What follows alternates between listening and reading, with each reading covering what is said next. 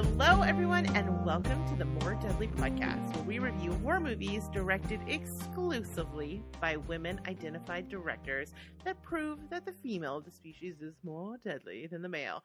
I am your co host, Rachel, and joining me is the lovely and always fascinating Ariel. Hi. hey, girl, how are you? I'm doing okay. Okay, all right. It's been a couple weeks. You know, I enjoy hearing the latest chapter in the madness that is your life. that we've got ghosts, we've got pizza ghosts, we've got creepy textures that want to have uh um team sport activities with you. Yes. We've got a Humpty Hump neighbor. Like you, there's so much happening within 30 feet of you at all times. So, what's the latest? Okay. No, I knew it. You never let me down. So last time we talked, you had suggested that I try this whole camera through the peephole thing. yes. Okay, I was never able to make that that successful to get the camera to focus in on my peephole to be able to see through. Okay. And Eddie from our Discord had suggested I create some Home Alone style traps outside my front door. I also was not. I Mm. didn't do that. okay. Oh, okay. All right. I was like, I hope Eddie's ready to pitch on the the bail Ariel out of jail fund. but I did get something left on my front door. I'm going to send you a picture, okay? oh my! Another delivery? Yes, I got another delivery. See, Okay. it started with a ghost, but this is deeply corporeal. So unless this is a ghost in the machine that is able to just DoorDash you things, there has to be some sort of human admirer somewhere. okay, look on the Discord. Okay. What? Okay. this is the most Pacific Northwest mating call I have ever seen in my life. Ruby grapefruit white claw just left on your porch. yep, just left there. I got back home and it was just sitting there, waiting for me. I guess. What is going on? Right? It's super strange. It was also really weird because I don't know if you remember, but over this past weekend, we had a huge heat wave here. And Yeah. DJ from our Discord and from the Cast of Call podcast that you're on, he had posted a picture of a White Claw popsicle that he had made Yeah. during the heat wave. And I was thinking to myself, oh my God, that's such a good idea. I wish I had White Claw in the house because I want one of those. And then, like, the next day, this showed up on my front door. Okay, new theory. Okay. You are psychically manifesting things. Holy shit. Were you that were craving a pizza before the pizza arrived?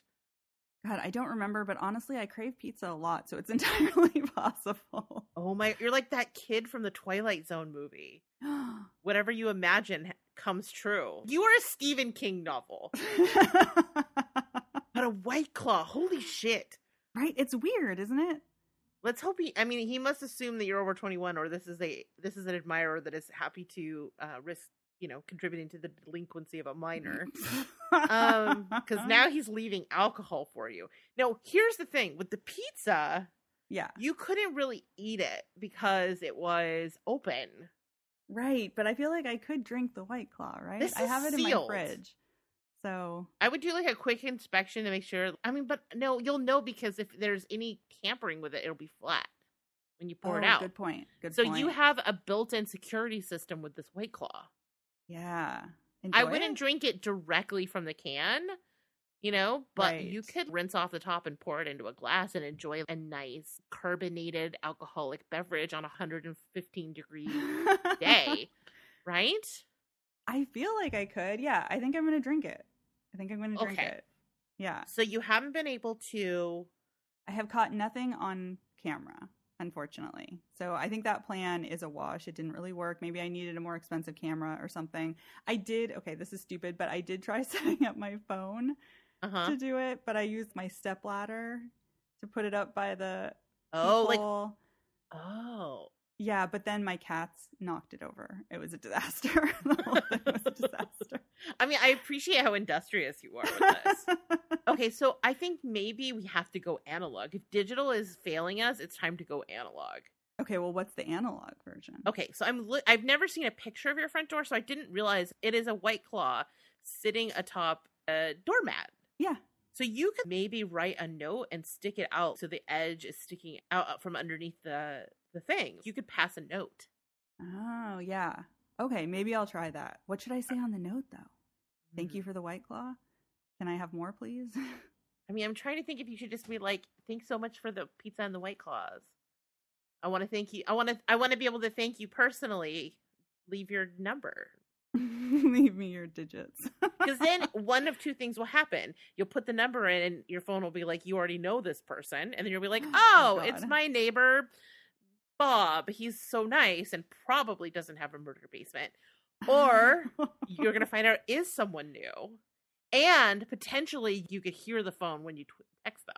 If it's the guy upstairs, Oh, that's you can true, make things really it. wait for a quiet moment, and when you know he's home, and also make sure your apartment is quiet, and then listen carefully to see if you get a notification. Then you'll know it's the guy above you. And I mean, like I said, dude gets a lot of action, and it seems to me, you know, he has a seduction style. It's and whoever this person clearly has a seduction style. It's it's unconventional, but I don't know about you. It's caught my attention. That's true. I am. I have spent a lot of time thinking about it, as have you apparently. Well, I mean, we're always talking about you know, talk is cheap. You want um, someone who is going to put some action into it, and not be able to spend a, spend a little bit. Is White Claw or pizza really expensive? No, but he's dropping it on the regular. Or- I'm just saying, this person has a financial investment in this already. So I I think that shows potential. Yeah, well, I kept thinking with the pizzas that maybe it was a mistaken delivery thing and not a ghost or somebody intentionally doing it. But I feel like the White Claw is a little bit different. There's more intention there. Right. Somebody didn't just, you know, mistakenly Postmates me a pizza to the wrong Right. I mean, this is not someone you can't. I don't think you can postmate a White Claw. Right. That is part of a set that has been broken up. and he picked a good flavor. He, I don't know. They picked a good flavor. Pizza and White Claw feels like a dude move. That's why I keep saying guy, but I guess we don't I really actually Yes. know. There's a masculine energy to a cheese pizza and a White Claw, at least in the Pacific Northwest, right? yeah. So, huh. All right. Well, I will keep you posted. I will. I will put a note out there, and we'll see what happens. This is seriously the most exciting thing happening in my life right now. I really need to get out of this house. a fucking hmm. white claw. Wow, that is a twist I did not see coming. Right. I wonder if he sw- if they switched to white claw because they saw the pizzas were not being eaten. Oh, maybe. That's interesting. I hadn't thought about that. Yeah. I mean, I never ate a pizza, so that makes sense. And I did bring this inside my house, so Yeah. maybe it'll change things. We'll Right? see. Let's just put it in the universe. What do you want next? Let's just see if you can manifest it. What do you want next? Hmm. What do I want next? Uh, It has to be something that you can actually enjoy. So, oh, that's hard. Right? It needs to be something packaged. yeah, how the White Claw is, you know, hermetically sealed. You can enjoy this beverage because you'll know the minute you pour it out if it's flat, it's been tampered with. Which will also give you some information about the person that's leaving you these things. If we have definitive proof that he's tampering, they are Oh, tampering God. things with you, then then we escalate things in a different direction. We don't write Right. notes. We don't write notes. no, no, that would be. Do you want to open the White Claw right now so we can hear if, when you shake it if it has is? I could. do Do you want me to? Well, I mean, here's the thing though: is do you feel like drinking a White Claw right now? I mean, no, I don't. Okay, know if I'll then- make it to okay. the end of the episode. It's one of those giant ones. Oh wow! Okay, It's not one of the little guys. it's like a little twenty-two. Yeah. Okay. Oh, oh, well, that is an individual item. That changes things. I still don't think you can postmate a White Claw though. And wait, hold on. You'd have to sign for it because it's alcohol. Oh, that's true. I'd have to show ID. Yes. Yeah. So no, this person. This is a personally delivered White oh, Claw. Oh, I hadn't even thought about that. Yeah, somebody totally left that on my doorstep. So we have solved the mystery of whether or not the pizzas were being delivered by accident. They were Okay. not. Okay. I feel like we have definitive proof. Okay. And I feel like Jessica Fletcher up in this bitch. Yes! I am impressed. You're a good detective. All these detective video games are finally paying off. White Claw. Ooh, I'm so intrigued. yeah. Right. All Well, right. think let's start manifesting some stuff. Like, is there a beverage you would prefer to a White Claw? I mean, a white claw is pretty good. I what about a flavor besides ruby grapefruit? Uh, the last one I had was mango. That was pretty tasty. Okay, so let's manifest a mango White Claw and see if it happens. Okay. Okay. All right. All right, universe. Bring it to me. Thank you for being such a good sport and letting me live vicariously through your weird porch adventure. what does it say about me, though, that I'm secretly hoping it's not a guy, but that I'm doing it myself and that I. like, you think you might be sleep white clawing yourself? Oh my god. okay, so I guess the question is do you find these after you have just woken up? No, I'm finding them when I get home. Okay, that you're not doing it to yourself then. Okay. You're like okay. physically not present unless you're doing it when you walk out the door, except for that the pizzas have been hot. yeah, that's true. Hot and ready pizza, like Little Caesars. Oh my goodness, Rachel. He's hot and ready like a Little Caesars pizza. Okay, all right, all right, all right. Moving I'm gonna on. cut myself off. okay, so today we are going to be talking about the movie Censor, directed by Prano Bailey Bond. But before we get into that, can you please let our listeners know, in case anybody in the crowd is new, what our spoiler policy is? Yeah, so we are going to give you some general thoughts about the movie and whether we think it's worth checking out and where you can find it. And then after that, we're going to get into spoiler stuff. And at that point, we're going to tell you everything that happens in the movie. And this one does have some twists and turns. So if that's something that bothers you, go watch it and then come on back. Otherwise, just stick with us. Yeah, definitely. All right. So now this was a me pick.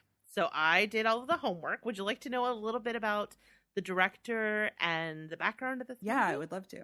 Okay, good because I wrote a lot of notes and I want to share them with you. Okay, awesome. Sometimes there is not a ton of background Yes. information. A lot of these Mhm. people are first time directors or are very private or whatever the case may be.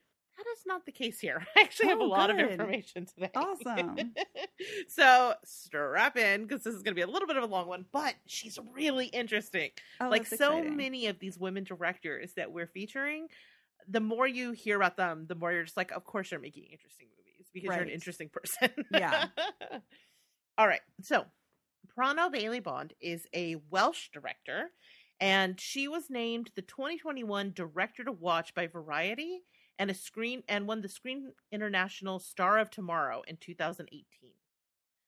She is on the advisory board of the Underwire Festival, which is the UK's largest film festival celebrating female film talent, which is amazing. That's so cool. I Underwire Film Festival. That's Like, I of a great mean, name. That is a really smart name because yeah, it is. There's actually a lot of complicated ideas about Underwire and yeah, yeah. Okay, and then she's also a member of Cine Sisters, which is an inclusive collective of female directors making award-winning films and TV. Wow, that's so cool. Right? That's yeah, I'd never even heard of it, but yeah, me neither. the UK is getting it together and I appreciate it. All right. So, Prano, she had a pretty interesting and unique upbringing. Something that she along with her obsession with Twin Peaks says helped to shape her as a filmmaker. As She explained in an interview with Diabolique magazine, she grew up in a very close-knit community of interesting and wonderful people. Lots of people, she explained, in the 70s and 80s moved to Wales because they were trying to get off the grid. And her Oh, parents Interesting. were one of them. They're Sannyasin Hindus and followed an Indian master named Bhagwan Sri Rajneesh, who was later also known as Osho, apparently. And Oh, okay. in fact, her name, Prim Prano, is an Indian name given to her by Bhagwan, which means lover of life. Huh. Yeah.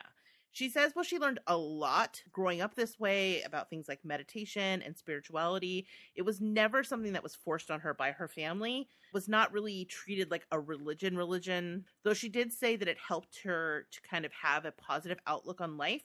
Plus, as a child, it led her to travel quite a bit. She went multiple times to India to study at an ashram, and she while she was there, she would be at in school with children from all over the world And she says that traveling and interacting with those kids and getting to know them on a personal level and learn about what their lives were like helped her to kind of understand both and appreciate her own culture and her own life, but also have an understanding of how different other people's lives can be. Wow, that's so cool. Can I ask Yeah. how old she is, just so I know? Was this the 60s and 70s that? No, this is 70s or and 80s. Okay, gotcha. I don't actually know her age, but she looks to be maybe in her 30s.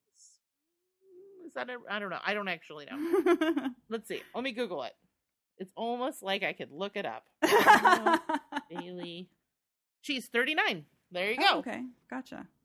So, if the name Sannyasin sounds familiar, it's likely because there was a little Netflix documentary about uh Oh, that's why that sounds familiar. yeah, it's called Wild Wild Country Yes! and you have seen it and it is about a cult Yes. that gets pretty violent in Oregon. I guess what was that in the 80s?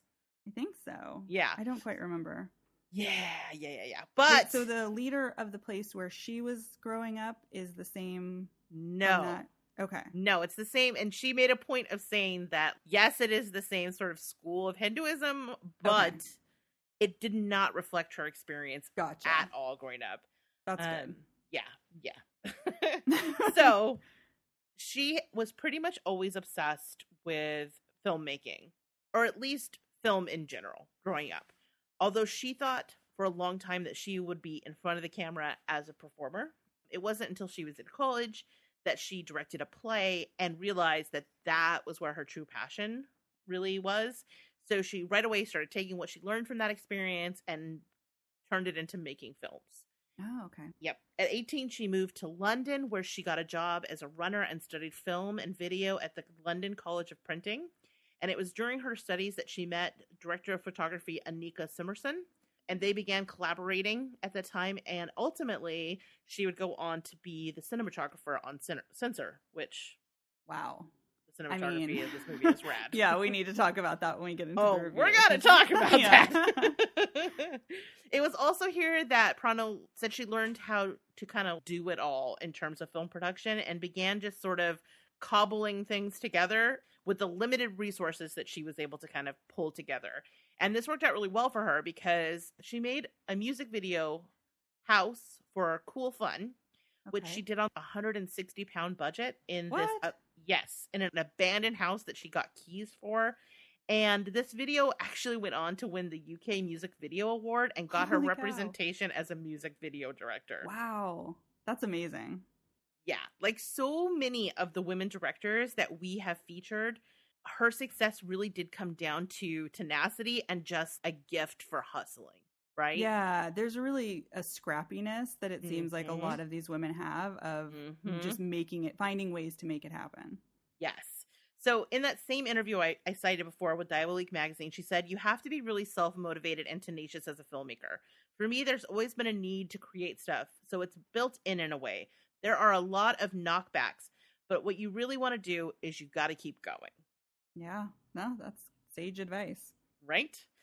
So from there, Prano kind of cut her teeth making music videos. That was what she did for a minute. Then she branched out into making some short films. Many, if not all of uh, them, are available to watch on her website.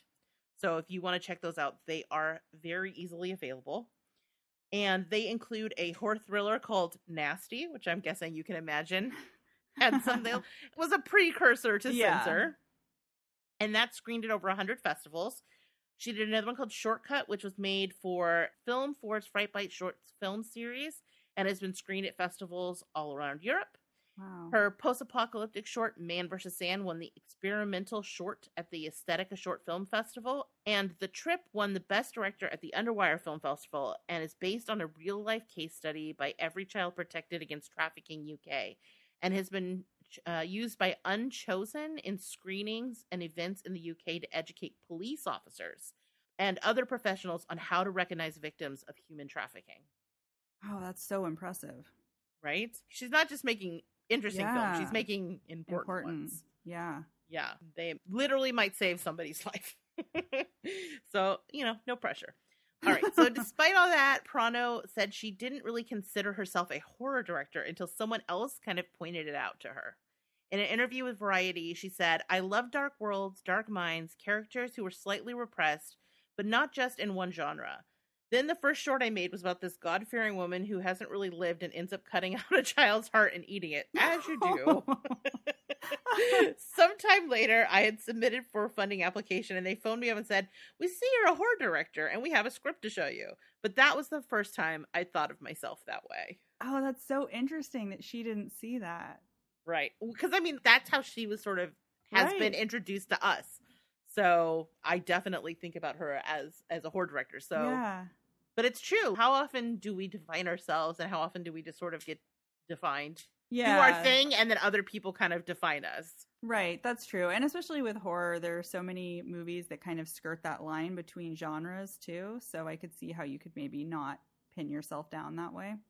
Mm-hmm. I mean, it sounds like she's just drawn to dark content because, like I said, Yeah. her biggest thing growing up she was obsessed with was Twin Peaks. And that is something I can definitely identify with. right. Because when I was a kid, I was obsessed with Twin Peaks. I do think you could call it horror, especially as in the second season you haven't seen it yet, Ariel, but as we get closer to resolving who killed Laura Palmer, there's definitely some horror elements in that. oh, So that's exciting. and it's really, you know, it's it's uncanny and creepy and it's David Lynch, right? You Yeah. know, like is he a horror director? I don't know, but does he play in those same sort of sandboxes? Oh, yes. Yeah, that maybe give you the same feelings Yes, as you get. yeah. Yeah. Yeah. All right. So this movie is actually Prano's first feature film, and it began with a fascination with video nasties and the moral panic in 1980s Britain. hmm She had read an article of a horror magazine. She was like on a plane reading this magazine, and there was an article about censors working during the Hammer horror era and the things that they would cut. And it led her to ask, you know, if violent films are supposed to drive a person to commit violent acts, what protects the censor from losing control? And that was Mm. really the starting point. And from there, she said, I delved into the whole subject. I'm a massive fan of some of the films that came out of the video nasty era, too. That period is absolutely fascinating. And when it comes to censorship and society's reaction to horror, it was a no brainer to focus on that time. Yeah, it's true. I'm actually surprised nobody has really done it before because it does Yeah. seem like a natural fit. hmm I mean, there's some things like that Berberian sounds. Oh, that's true. But I think that might be more giallo era, like, you know, Mhm. like 70s as opposed to 80s. And I've never seen Blowout, but I think that also explores some of those same Is things. that the like, that's the John Travolta one, right? Yes, where he's Yeah. like doing Mhm. sound stuff for horror movies. I'm kind of now that I've seen this, I'm kind of curious to go back and watch both of those. And Jody has Yeah. forever been trying to get me to watch Berberian Sound Studio. So you're getting your wish, girl. Hope you're happy. okay, so really quickly for the Americans in the audience, let me tell you a little bit about what the video nasty thing is all about because I mean, I kind of knew going into this that it was movies that were considered too graphic to be put out or something, but I didn't totally understand the situation. Right. And it's it what's interesting is it parallels a lot of some things that have definitely happened in the United States like around explicit music, the satanic panic Yeah. and the moral majority crap, you know. So and it's all kind of similar time period, right? Yeah. So, all right. The video nasties is associated with a time period of moral panic and censorship in the UK in the early 80s and the rise of VHS home video. And so basically what happened is with this technology they did not have a system in place in order to do any ratings around VHS tapes. So they had censorship for, you know, rating things that were getting theatrical releases, but now all of a sudden, basically the entire public who had a VHS or a VCR were able to see all of these movies that had either been, you know, rejected previously by the, the theatrical censors or were uncut and had all of the content that they had deemed inappropriate for theaters were now able to see it.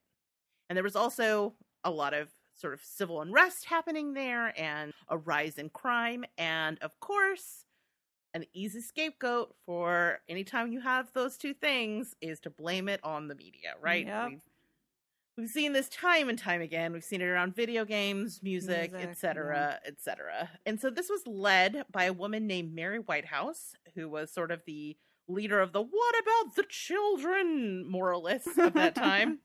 And she lobbied successfully for the passage of the Video Recordings Act in 1984, which placed the British Board of Film Classifications as responsible for theatrical and video releases. All the films released on video, this went into effect for all of them, and they were resubmitted for classification. Many had to be cut or were rejected and censored completely, which is something we see our main character doing at the beginning of this film. Yeah. Some of the most famous banned or cut films were Blood Feast, The Burning, Cannibal Holocaust, I Spit on Your Grave, Last House on the Left, and The Evil Dead. Of course. Um, but there was quite a few other ones. And this went on until the board loosened its standards in in 2000. I know, that's so crazy, isn't it? Right? That's nuts. So, while being banned may have been a crushing blow to some of these independent films and filmmakers back in the 80s and the 70s, it has now kind of become a little bit of a badge of honor as these things have taken on cult status when they probably may have just slipped through the cracks otherwise. Right. Right. Yeah. So, that's that's the background I have for that. All right. So Prano was especially interested in the experience of censors at this time, like I said, and because they were under huge pressure to draw moral lines about what was safe for the public to see, and because of the panic surrounded these films. So she wanted to make a movie about a character who embodied all of that, as well as how memories, films, reality, and fiction can all interact. Which makes a lot of sense. Yeah, it does. Uh, the movie itself was shot on Kodak's 35 millimeter film with additional Oh, formats, okay. including VHS, Super 8 millimeter, all in an effort to kind of really give that period look that they were going for. yeah, I was going to ask you how they did that because it looks great. Yeah. Yeah, I think there's a lot of After Effects that you can do to try to Mm-hmm. recreate that look, but it's never quite as Right. good as when they you actually shoot on film because it's just what that looks like, right? Yeah. Yeah. You don't have to try to if you just do it that way, you don't have to try to make it look that way. But it also there's a lot of added pressure to that, right? Because film film is expensive and finite. Digital is pretty much True. endless, right? Yeah, would be a lot That's- harder. Mhm. That's why a lot of people have moved away from film. so, anyway, also for the sake of really capturing that authentic 80s look, the costume design was done by Saffron Cullane, who paid real attention to detail, which, of course, you know, I appreciate, including sourcing underwear from the era. Oh, wow. Yes, even though they were never seen on camera, it was important to her to get the shape of the clothes to be period correct. And that is something that is overlooked so much. Very Like, you- true. you- because so much of what creates the silhouette is is the garment, but you Mhm. have to have all of the correct underpinnings and shapes and just like the outer clothes have you know are very period specific the way that we shape women's bodies is has really changed as well through our undergarments whether that's girdles or bra the shape of the cup of a bra or wearing different kinds of slips things like that will change the way that clothes hang on you and really Yeah. do make a difference Yeah, a lot of movies that are set in like the 60s, 70s, even the 50s, they get that wrong. Really Oh, wrong. yeah. and you can really tell a difference like Oh, if yeah. somebody has on a actual merry widow or a bullet bra yeah. it just looks different it just looks different okay so that's pretty much what i have for this movie as for what's next it's not really clear what she has coming up i i did find an interview from a few years ago where she said this is actually in the lead up to censor going to festivals and things like that she was working on a psychological body horror film called womb Ooh. which i'm like yes ticket Yeah. already sold Like, i'm in you got to me. Yeah. But for now, you can check out Censor. It's available, very easily available on video on demand. And I'll just put this out here. I think it's worth your money. Yep. Go ahead and rent it, buy it, whatever. yeah, I agree. All right. Shall we get into our non spoiler reviews? Yeah, that was awesome. Is that okay? Yeah, that was great. All right. You're so good at them. Like, I feel this pressure to be on your level. You're ridiculous. I'm just stating facts. I'm just stating facts. All right. Ariel, how did you feel about this movie in a non spoiler way? Yeah, so I really liked this movie too. It's weird and interesting and super different, but I really, really liked it. It is not as straightforward as I assumed it was. All I knew going Mhm. into it was the one sentence sort of synopsis that you had read us at the last episode, and I Yeah. didn't know anything more beyond that. So I really envisioned it being sort of different, you know, maybe more of an Mhm. investigation with some horror elements. And this goes into some places I did not expect it to go and has some Mhm. twists that I didn't see coming. And as somebody who watches a crap ton of movies, I always appreciate when a movie can surprise me. Yes, definitely. I also loved some of the quieter moments in this movie. There's a lot of kind of, I don't know that the word mundane is right, but the way that she's talking with her colleagues who work at the censor bureau, just the little conversations that they're having about the movies and about their jobs, I found all of that really interesting. Mm. Oh yeah, me too. Yeah, and I liked you don't get to know any of these people very well, but they feel like real people and like real conversations that somebody would have at their job if they worked doing this. I also love all the sort of schlocky, weird gore that happens Yes. in this movie. It's really great and entertaining, and I can't wait to get into some of it. I love the way it was filmed. It's really creative. The way that this movie looks is super interesting, which again, I think we'll get into more when we get into spoiler talk because I think some of the way it's filmed has a lot of meaning for the movie. Mm. And the only other thing I would say is that the beginning of this film is fairly slowly paced and it does also get fairly surrealistic towards the end. So it might not be for everybody, Mhm. but I really enjoyed it. Nice. So I'm just gonna say right off the top, I think we have a new top ten of 2020 contender. I really liked this movie Mm-hmm. a lot, a lot more than I thought I was going to because I'm kind of I'm having this sort of evolution around surreal movies. It- you know, this to me is an example of surrealism done right. You know, it's us aesthetically pretty audacious and it plays with your perception and it it definitely tweaks the rules of reality, but it also has a mystery and an emotional through line that helps to kind of ground you as an audience member. And I think that is a big difference for me. Yeah, and I also think you're not totally searching for answers at the end of it, which can sometimes be frustrating. Right, right. And we do need to talk about the ending because there are multiple Yes. theories about this ending that we Oh, need to discuss. Okay. Because I want to know what your interpretation is when we get there. Okay. Okay. So it's a weird one. For Yes. sure. It's chal- in in some ways it's pretty challenging and it's definitely thought provoking, especially when the credits roll and you're like, what did I just see? But it's also really intimate. And I think again with surreal movies, a lot of times I have trouble connecting.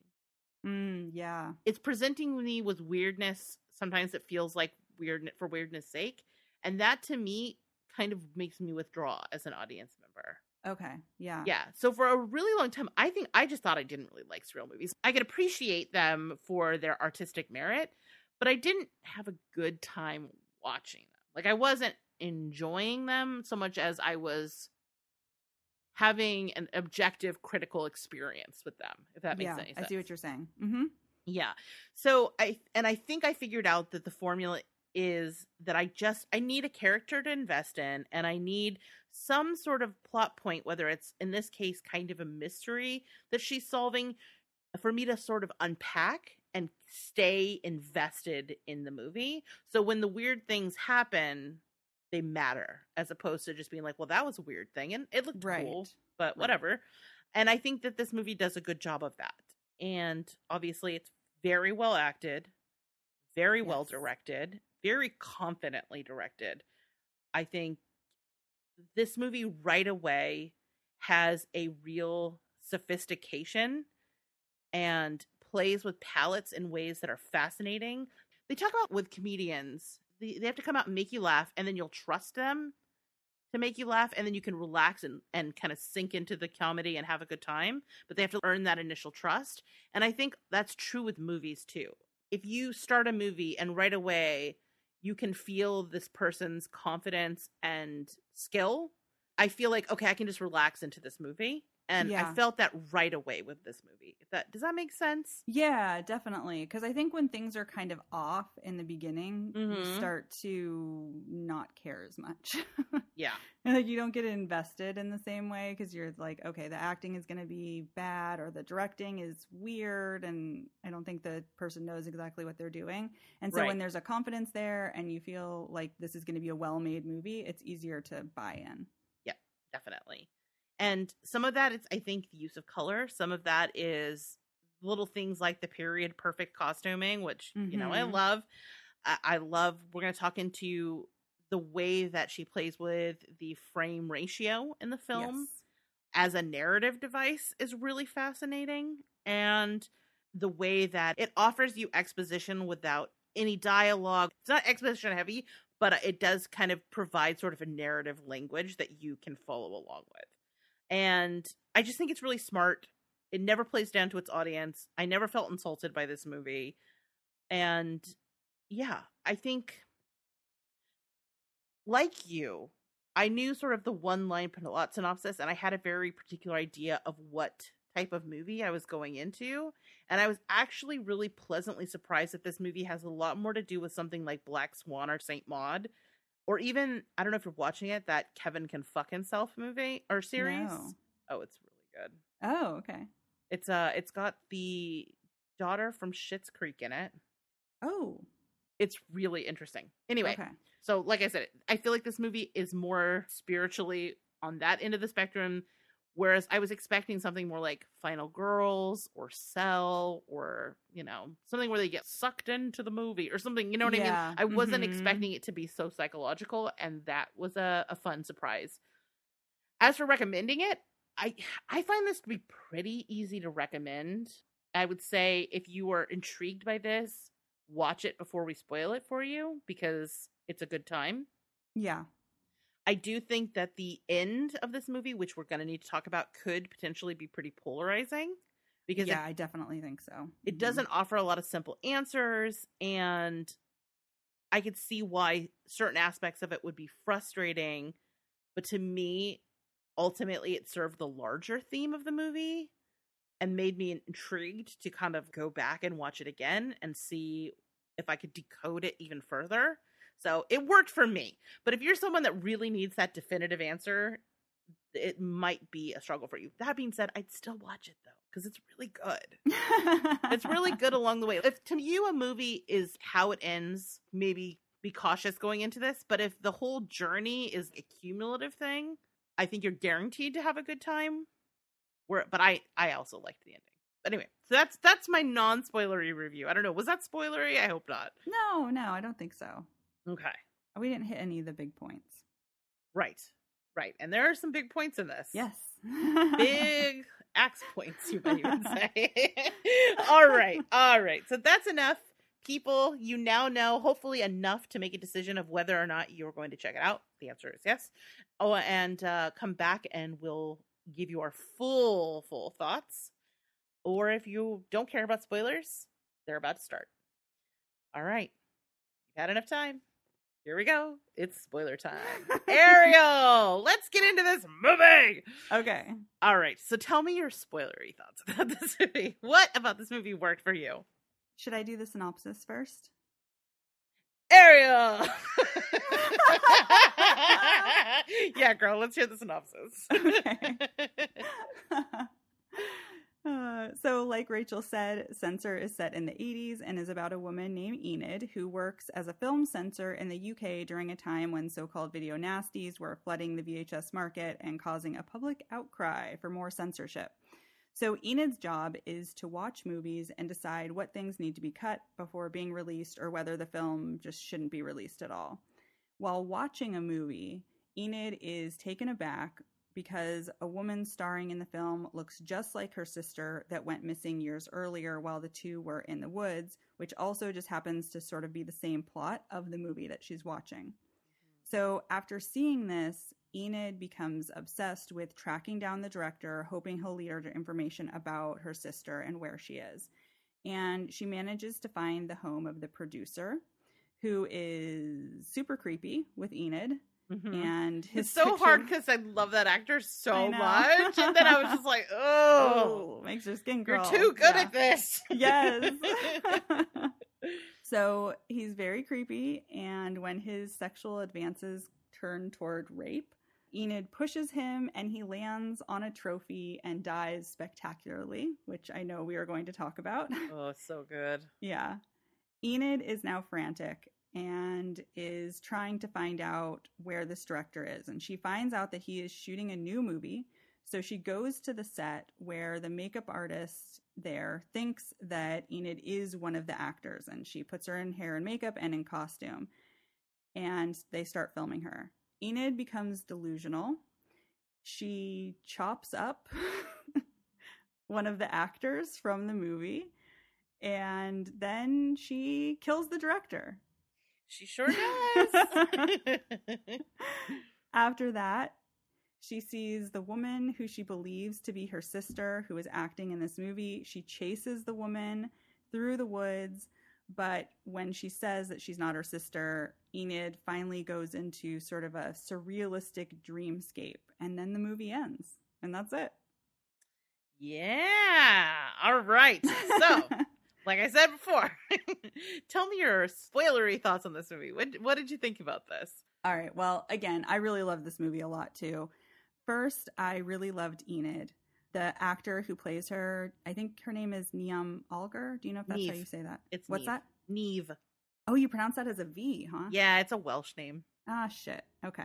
That's all right. Listen, I mean, we're dumb Americans. We do the best we can. I don't know, man. But I yeah, I I looked it up because I I that was had smart. a I should feeling. have done that. Well, yeah. well, because I know, yeah, because I know that there is some different use of consonants, let's say, Right, in right. Welsh names. Yeah, yeah. All right. Well, I really enjoyed her acting. I think she did such a good job. I think that Enid is kind of impenetrable in some ways, and yet you clearly know who she is as a character. Yeah, And I think that's such a fine line to walk where they're not telling you who she is, but they're showing you through her actions and her demeanor.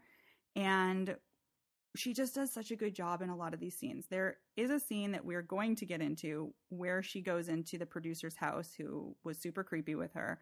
uh-huh. And after he dies, there, or while he's dying, I should say, there is a scene where the camera focuses on her face, and really quickly you see her panic and then her try to hold back vomit because she's panicking. Mhm. And then sort of that ends and she's okay again.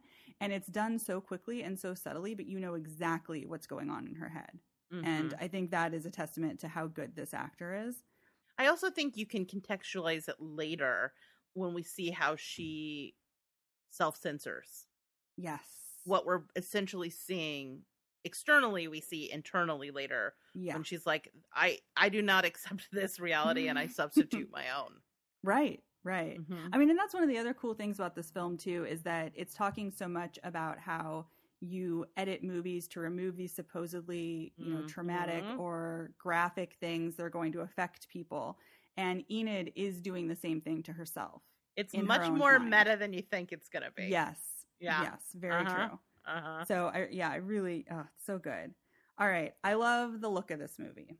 I mean, come on. this movie looks amazing. It's so good and it has that sort of fuzzy, gritty quality of movies that were made of that quality during that time period. Mhm. And it it does it so successfully. The lighting is amazing. The Yes. wardrobe choices and the way that everything is sort of these muted browns and grays and tans, but Mhm. then it's punctuated by glowing red and green. right, depending on if you're in her world or Yes. her her world, right. you know, she she aligns herself in terms of her color palette with the drabness of her office. Mhm. But as she evolves throughout this, and she moves and into these colors. brighter, Yep. sort of, you know, video nasty colors, she as well adapts some of those colors. yeah, it is it is very very cool. I just I love that so much. Mhm. And the changing aspect ratio. yes, It it's so amazing. It's so cool. I have seen films use this in the past and it often just feels like trickery and like it doesn't really mean anything. Mhm. Here, it's so effective. And what I love about it is that it doesn't just go from, you know, widescreen to then the sort of square. I'm not even sure what you call that. I think it's three, four by three, or something. I don't know. I Sure. probably should have looked that up. Probably I probably should have too. um, but instead of it just sort of switching, it it does it really artfully. So she goes to the woods to this set and she starts talking to the makeup artist. And we go from a normal screen size to the edges, you know, where you have those black bands, and it sort of slowly starts moving in as she talks to the makeup artist. and it pulls in more as they start filming her and it slowly over time becomes a square and it happens so slowly that you don't Mhm. even really notice the changes Mhm. exactly and then when frederick the director comes in there's sort of a flash after the death of the beast and then pop it goes back to normal and then again, when she starts to have that surrealistic dream sequence at the end, it goes back to the square. It's so Yeah. cool. I have never we seen go- it done so well. Deeper into her mind, the aspect ratio follows. Exactly. Exactly. It's Mhm. just, yeah, as she becomes sort of more delusional and more lost in that film world and her, you know, her own dreamscape kind of thing, we get that square. And then it returns when she has to go back to reality for a minute. It's, ah, I love it. I love it Yeah. so much. I think it's so creative. I've never seen it used that way before. Right. And like I said, it's like a film language that allows for character development and exposition without exposition. Exactly. It's telling you something without having to actually tell you something. It's mm-hmm. it's very very smart. Mm-hmm. And it's not one of those sort of director tricks that sometimes new directors use where they just want to sort of show everything they can do. Do you know what I mean? Yeah. It feels There's a very intention. There's a lot of Yes. intent. And then when I say she is a director that you feel safe with and confident, she's earned your trust, it's because you can feel the intention behind every shot selection she's making, that it all has narrative and thematic resonance as opposed to just it looks cool. Yeah, exactly. There's real value in it and it's Mhm. not just some film school project where somebody's trying to show off all the tricks they learned. So, Right. Right. ah, it's so good. I really I mean, love that a lot. it's that collaboration with her and the the cinematographer. You can feel that yeah. they're very in sync, right? You can sense that, like the Yes. collaboration between. Oh, I hope they keep working together because it, it really is a Mhm. brilliant part of this movie.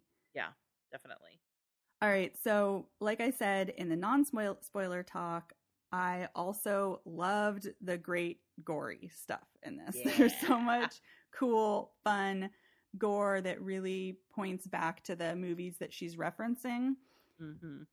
So, let's talk about the death of the pro- producer guy. Okay. so, I love this scene so much. It's one of probably one of my favorite death scenes I've ever seen, honestly, because Ooh, that is a bold statement. I know it is. I know it is. But I just think it's so much fun because when she pushes this guy and he lands on this trophy, it's not just any trophy. It's essentially a final girl with an axe in her Yes. hand. Yes. And he falls and it punctures through the back of his head and out through his mouth. Yeah, it's gruesome. And what you see is the final girl sticking out with the axe Yeah. through his mouth with blood spurting out. Oh my God, it's so Mhm. good. It's so Yes. good. Yep. I mean, it, yes, and it speaks like a whole bunch of things. We can get Fury Men, Women, and Chainsaws about Yeah, like course. penetration after. Yep. We can also go to it's foreshadowing, right? Because she becomes that Yes, statue. that- Yep, exactly. Depending yeah, on your it's- interpretation of the ending, she that is a foreshadowing of who she is to become. Even though she has not wielded the axe yet, this is the moment where she transitions from being, you know, the very controlled uh, Enid to our This is when she starts to wielding lose it. maniac. Yes. that would fit in nicely in a video nasty. yeah, it's oh, it's so good. And I just have Mhm. to say, I hate CGI blood with a passion. I Yeah. hate it so much, and I love seeing the real stuff. And it just it looks so cool here. It's Yeah. it's so well done. Yeah. And like most of the things in this movie, like you were just saying, it has meaning to the plot itself and to the character development. And Yeah. so even though you're watching something that's just very schlocky and fun, it Yeah. adds to it too Mhm. it adds layers. And then later, when she chops the beast guy, I think that's what they call him, right? The beast, Yeah, the Beast, the yeah. actor. hmm She chops him in the chest with an Mhm. axe, and it's again, it's great. And he falls backwards, and his head lands in a television. It's so good. it's it's very Videodrome. it is very video drama. You can see these reference points that she's. Well, I mean that, and she's hacked a giant vagina into his chest again. She sure has, and it has like a face and everything, and she hacks at the. It's yeah, it's it's very cool. very, very cool. Yeah, I just loved all of that so much. It's so entertaining and fun, and again, and yet it works in the context of what's happening in the film and what's happening to this character. So Right. I just enjoyed that so much. Yeah. Yeah, and then we can talk about the ending after you give some of your thoughts too. Sure. But I definitely want to talk about that. Yeah. So something we talked a little bit at the beginning in our our non spoiler was just how we had certain expectations of this movie, and it was great Mhm. that they were they were not met.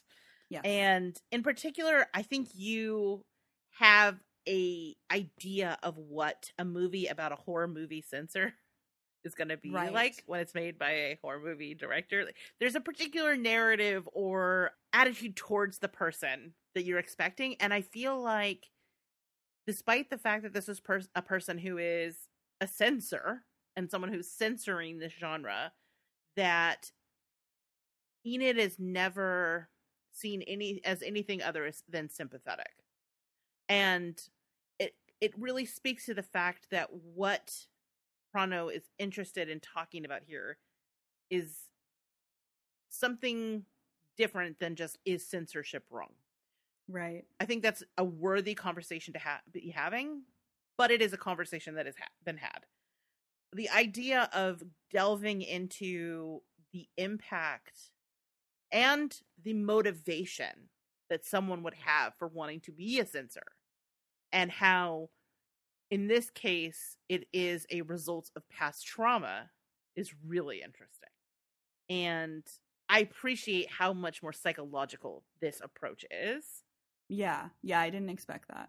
Right. That the censorship thing, I think we automatically villainize censors, and I think there's lots of historical reason and precedent to do so. But I do think that not everyone who does this is coming from an evil place. And so it's interesting that it comes, in, in the case of Enid, from this like, true desire to protect other people and also to explore the ways that we censor our own minds. And I mean, we all do it, right? Sometimes I wish I could censor even more things in my mind. I don't really Yeah. want to remember that time I made a really embarrassing phone call to a boy, like in high school. I would like to censor that so I do not remember it at 3 a.m. tonight. However, I know that there are other things, really painful things that my brain just compartmentalizes. And so I, I kind of like that we took that concept and put it in this historical perspective, I think is really interesting. To the point where we see her at when she censors her mind, literally pull out her tool, the tool she uses to censor films.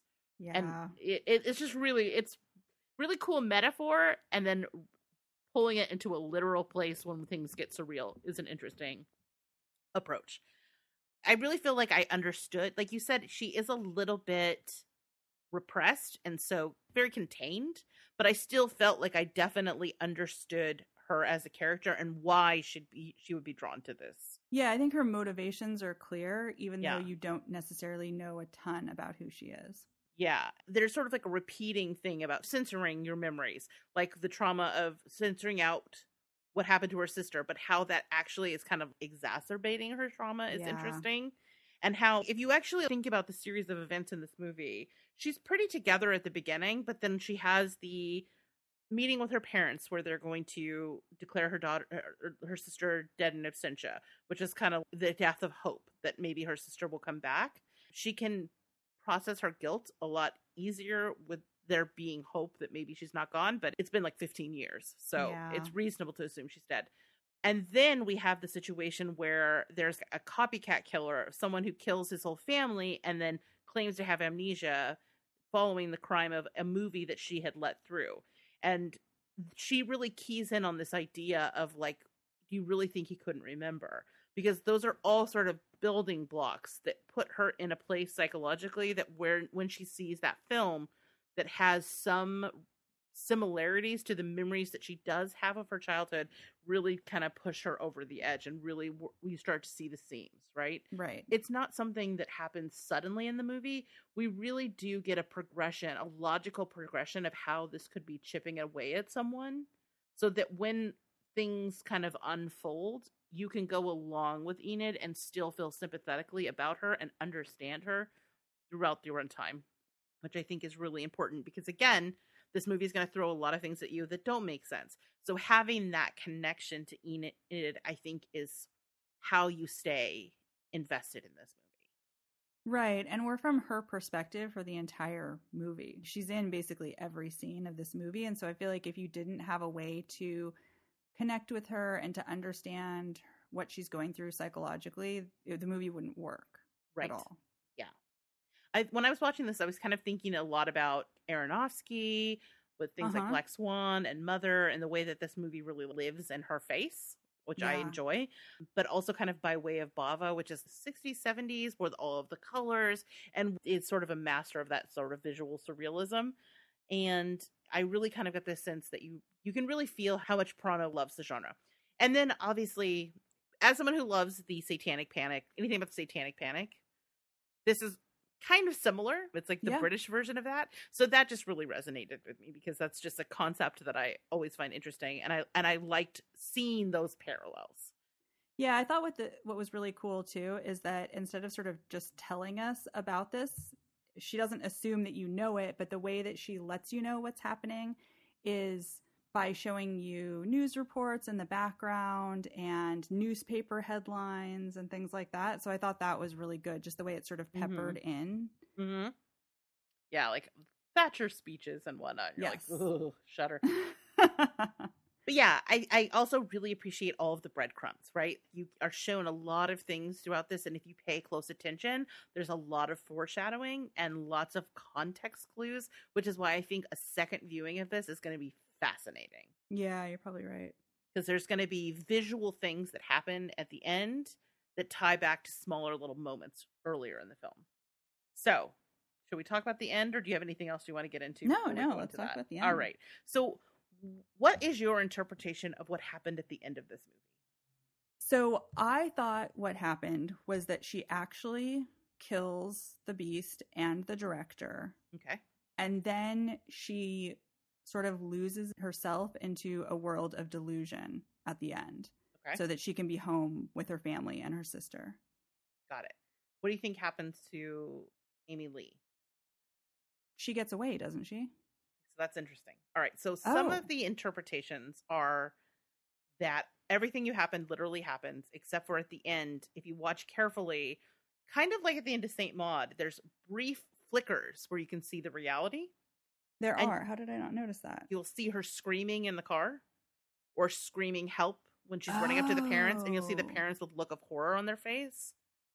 And then Damn, you- I you need to watch that again. yeah i mean they're very quick and the color palette changes from that bright sort of colorful to really washed out Yeah. gray gritty like the Poughkeepsie tape style yeah it's really distinct So do you I, think she kills her too then? I don't think she kills her i think she brings her home to her parents oh, I see what you're saying. yeah Oh, and if- oh, that's and if you remember when she's in the video store she sees a video cover Yeah. where there's a family under a rainbow and that's our final shot Right, right. So that leads other people to believe that either she did not kill the producer, that when we saw her face change, she le- she left, or he did actually sexually assault her and she had a break with reality, Huh.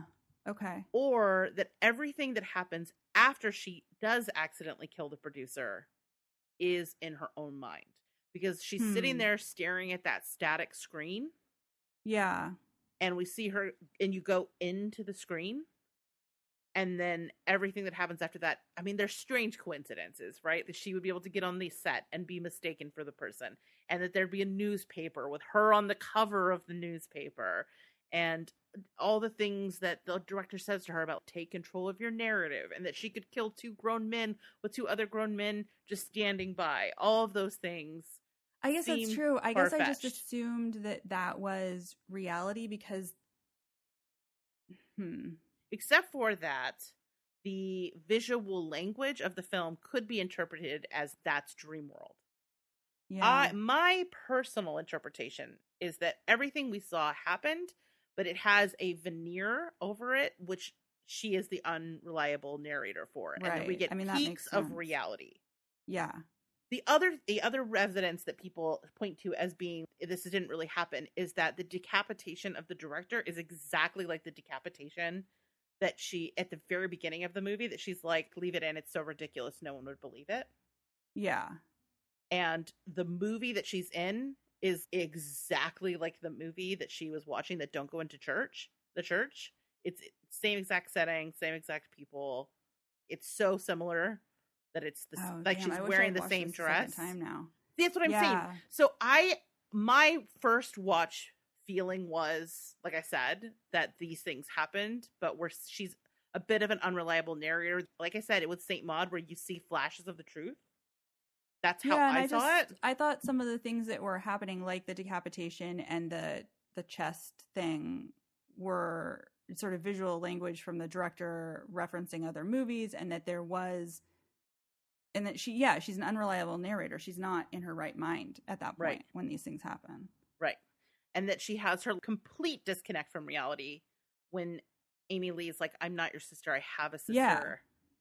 Yeah, That's that was my interpretation as well. But I do think there are some cracks sure. that you sure. could have an alternate interpretation of. So I was curious where where you went with it. So we were like Has like the close. director said anything about? So ending? she has not definitively said. She's Okay. basically implied that she is an unreliable narrator yeah, and that you should pay attention to color palettes, things like that, because they are sort of your key into what is real and what Hmm. is not. okay, So that could, but that could simply be her talking about the change of color palette in the drive home with with Amy in the car, or it could be larger, like that entire third act. And I think you could easily argue your way into either side. And that's why I was saying I think it's going to be polarizing for people, especially since we never find out what happened to the sister. But I kind of Right. think that's the point. I think not finding out what happened to the sister, it basically puts us a little bit into the same situation and the same sort of experience that Enid is having, that dissatisfaction. yeah. I mean, of it's not part of what's knowing the answer. psychologically is that she Mhm. doesn't know. If we had a, an answer, then that it wouldn't make sense. Yeah. And so on one hand, do I want to know? You know, some people think, oh, Enid killed her sister. I don't think that that's true. Mhm. But I could see if you want a clean final answer, finding that to be frustrating, that it was such Yeah. an important plot point. But I don't know. I kind of get thematically why the movie makes you live in that dissatisfaction because I think it, it ultimately helps to create even more empathy and understanding for Enid when she gets to the end. Right, right. Because if that's not her sister, she's never going to get an answer. And and that the answer is locked away in her own mind and she can't find it. Yeah, And I think that that frustration and that dissatisfaction is something that the movie kind of emulates. And to me, that made it satisfying. I don't know if that makes sense because I feel like I got character and thematic resolution, even if I didn't get a plot point resolved. Because ultimately, that was less important to me. that's all really interesting, and I I think I'm gonna have to watch it a second time because I'm really curious to see the ending again and to Mhm. see what things I missed, especially the idea that she maybe kidnapped the actor to bring her home to her Yeah. parents. You should definitely watch that part. At yeah, least. yeah, because I clearly missed something there because I was flashes. it. Yeah, I was viewing it. It felt similar to me to the ending of The Love Witch a little bit, you know, Oh yeah, definitely. I mean, there's definitely some stuff. where she, you know, kind of gets lost in this dream world and separates herself from reality. So I, I yeah, I missed the other stuff, and now I'm very curious to see it again. Yeah, it's just very single, double, like two frames or something Yeah, of yeah. her screaming, but the color palette changes. She'll be smiling and then she'll be screaming and then smiling again, Okay, okay. like that kind of thing. It's really effective. Definitely watch it and let me know what you think. okay. because yeah, I, I mean, for now, until I watch it a second time, my interpretation is as stated. Right. but I feel like this is a movie that can be revisited, and the more we talk about it, the more we unpack, the more clues are probably hidden in earlier parts of the movie, like the VHS cover ending, Right. the, we you know the trophy having a, a woman holding a an axe, the decapitation at the beginning, different bits of di- you know those early dialogue things you talked about, where like they're just discourse between coworkers But they there's probably actually a- meaning. there's actually Yeah. stuff in there. There's Yeah. a lot of stuff about how she's like, I've got to make, I can't get this wrong. I've got to get this right. Cut it. You know, yeah. that that kind of speaks to her attitude at the end of this movie. Like, I didn't get it right. I got to cut it. And she does mm-hmm. that. There's also the thing about when she gets the other movie by that director, the guy tells her, Yeah, you know, here's the movie, but somebody taped over the last, you know, the third act with another movie. I mean, that's essentially what she does in the final Yeah, act. that's true. So there's Mhm. lots of little breadcrumbs and clues that I did pick up. I'm certain there's 50 more that I didn't. Yeah. That's So- a smart movie. The rewatchability of this one, I think, is pretty high. Plus, it's an enjoyable watch. Mm-hmm. You know what I Yeah, mean? Like agreed. sometimes you'll watch a movie and you're like, I know there's more to this, but uh, I don't know if I'm gonna do this again. Like this is Yes. this one is an, an easy one. I could totally go back and watch this one a second time, second or third time, for sure. Yeah. I really like this movie a lot. I can tell. Yeah, I mean, I know I'm the easier one of the, I'm the nicer critic of the two of us, but I don't care. I really, I liked it. Okay, I thought yeah, it was really, too, really good. All right. Any other thoughts before we wrap up? Any? Uh, oh, sorry. Any cons? Did you have any cons? I mean, I think I just reiterate the fact that it's an art house film. It's Mhm. got a surrealistic ending. It's kind of offbeat, and so that might just not be everybody's cup of tea. But again, I really enjoyed it. And then uh, part of me kind of wished there was even more of the gore stuff happening Yeah. in the movie just because I enjoyed it so much. But I don't know that that's really a con. It's just like I wish there was more of that. And I think that when I was in the middle of watching it, I was like, I want more of the investigation, more of the mystery, just because naturally that's what I'm drawn to. Yeah, of course. But I don't actually think you necessarily need it in the movie. hmm Yeah. Yeah, I agree with you. I think these were not cons for me, but these are notes of caution for people depending on your taste, which is that it is very much an art house film and it requires some patience and thought and the end is pol- could be potentially be polarizing. Right. None of those things are an issue for me, and so if you find that our tastes kind of are similar in movies, you can go into this one with confidence, I think. Yeah. Yeah. That's a good way to put it. hmm All right, cool. So if you want to drop us a line, you can do so at rachel at zombiegrrlz.com. You can come chat with us over on the Zombie Grrlz Facebook page. If you like the show, please leave us a review on Apple Podcast or wherever it is that you get your podcasts. It makes a big difference and is a great way that you can help us out. If you were looking for something spooky to watch tonight, you know, and uh, you've already watched Censor, then you should check out our video on demand calendar on the Zombie Grrlz website, where we keep track of all the horror and horror adjacent things that are streaming and on video on demand. And if you like video games and you want to hang out with us there, we have a Twitch channel, twitch.tv forward slash zombie girls. And if you want to look really cool on your next date or and or activity, or if you just want to do some self love and look hot in your own home, you can get some of our sweet, sweet merch at teepublic.com forward slash zombie dash girls dash podcast. And finally, if you love us, if you don't just like us, you love us and you want to support us, we have a Patreon and it comes with lots of sweet ass perks. First of all, you get extended episodes. What are we talking about on our extended episode this time? we are going to be talking about real true crime missing person cases. Ooh, Yeah. okay. I heard that, I don't know if this is true, but the people that listen to podcasts like true crime. So I think we can break some ground, really be trailblazers, and do some true crime on our podcast. yeah, nobody's ever done it before. Right? right? I can't believe no one's done it before. It's wild. Wild. Oh, I hope we can stay sexy and not get murdered. anyway, we're going to do our version of some true crime. That'll be fun. And make sure you stay tuned after the music to hear a sneak peek of this episode's special patrons only extension. But that's just one of the many things you can do. To me, the thing I keep talking about, I keep mentioning this because I honestly think it's so fun, is if you are a patron, you get to join our Discord. And yeah, we have a really good time. our Discord is popping. More Yeah. people join. They're funny. Y'all crack me up on a, like uh, sometimes work is stressful and I'm bummed. And then I go to my Discord and it's all my favorite people saying interesting things. And you should join us and say interesting things with us. So, yeah, that's it. That's my plug for Patreon. Let's move on. We do want to talk about our plans for the next episode though before we wrap up. So, Ariel, I'm going to turn it over to you.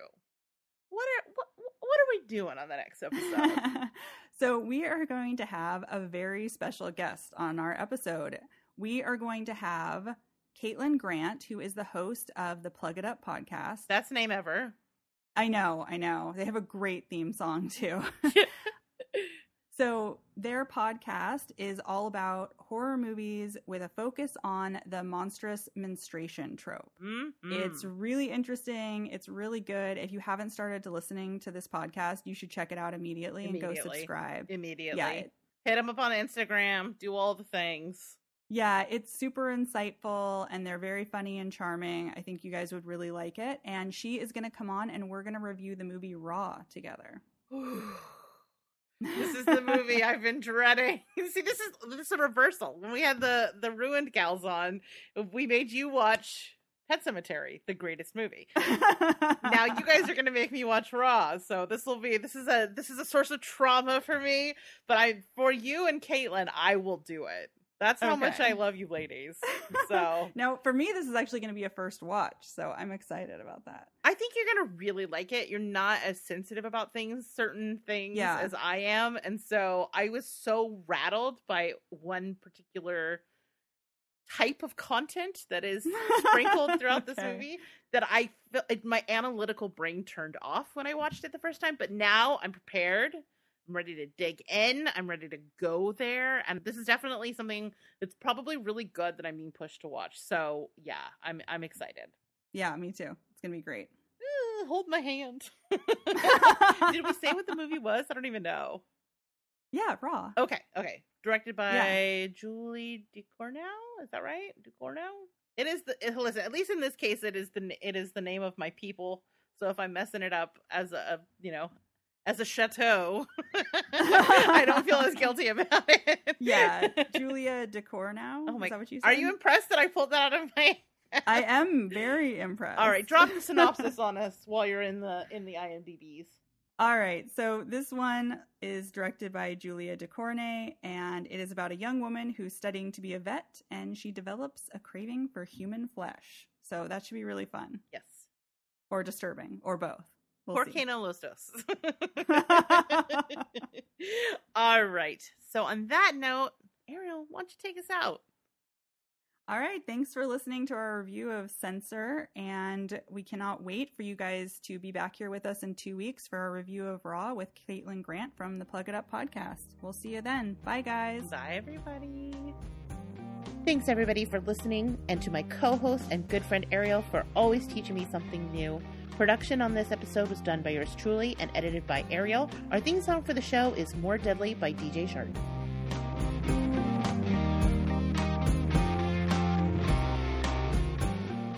Hello, everyone, and welcome to More Deadly After Dark. Ooh, the spookiest show. No, just kidding. If you're here, it's because you're awesome and you're one of the family members and you get to hear all of the extended goodness this was terrible. Let me start again.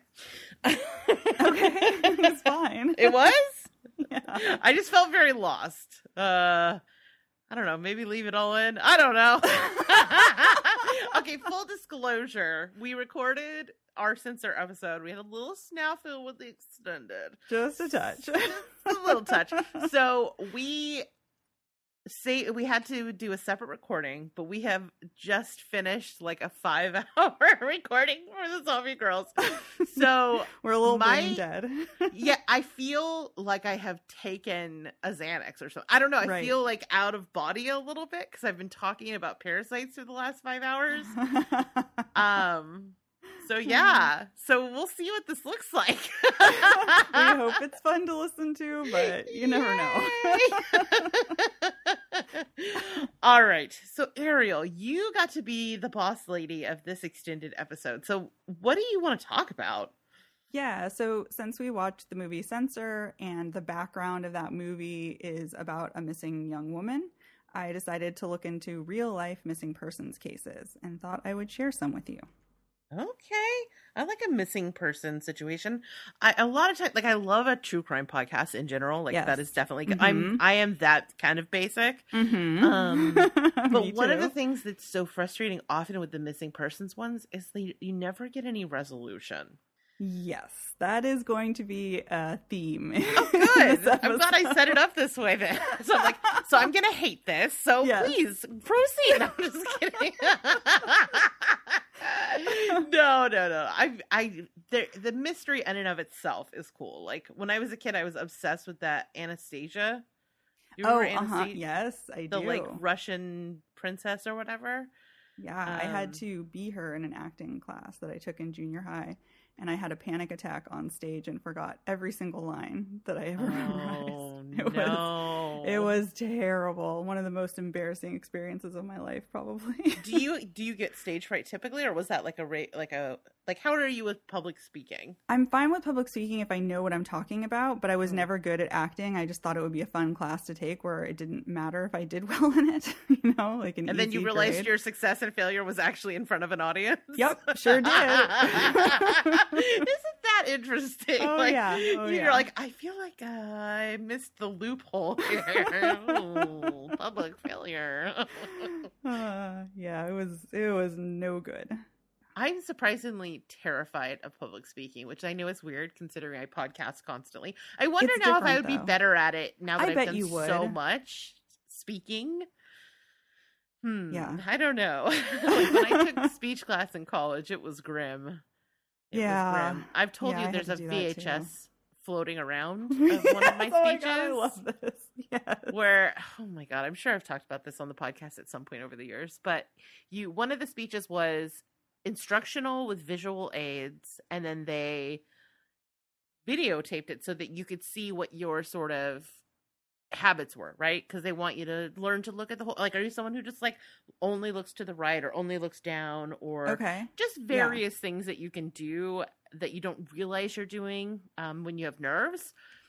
So I watched it. I remember thinking like, "Oh, that speech went well. Like people liked it." I did a thing on um how to mix drinks. Uh But huh. I couldn't bring drinks in, so I just had like slides essentially. Okay. And gotcha. I, I remember like people laughing at all the right points and like feeling like pretty good about my speech after having bombed a few, you know. So I was like, all Uh-huh. right, yeah, I'm getting this.